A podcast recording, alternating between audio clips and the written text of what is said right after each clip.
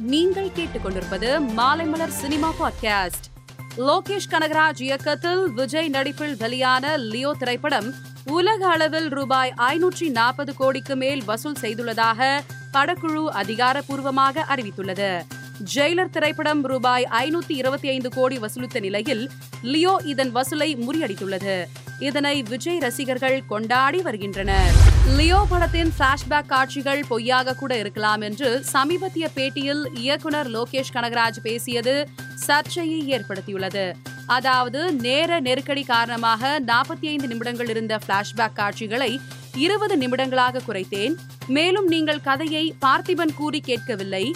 கதையை இருதயராஜாக நடித்த மன்சூர் அலிகான் தான் கூறியுள்ளார். அது பொய்யாக கூட இருக்கலாம் என்று கூறினார்.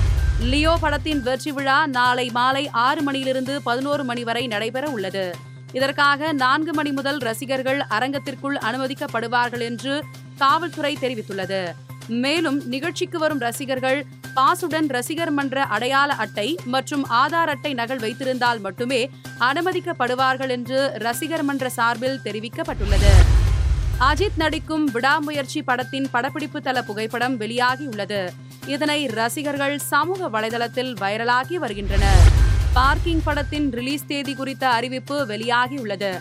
அதன்படி இப்படம் டிசம்பர் ஒன்றாம் தேதி வெளியாக உள்ளதாக படக்குழு போஸ்டரை பகிர்ந்து அறிவித்துள்ளது. இந்த போஸ்டரை ஹரிஷ் கல்யாண் தனது சமூக வலைதளத்தில் பகிர்ந்துள்ளார். மேலும் சினிமா செய்திகளை தெரிந்து கொள்ள மாலைமலர் டாட் காமை பாருங்கள்.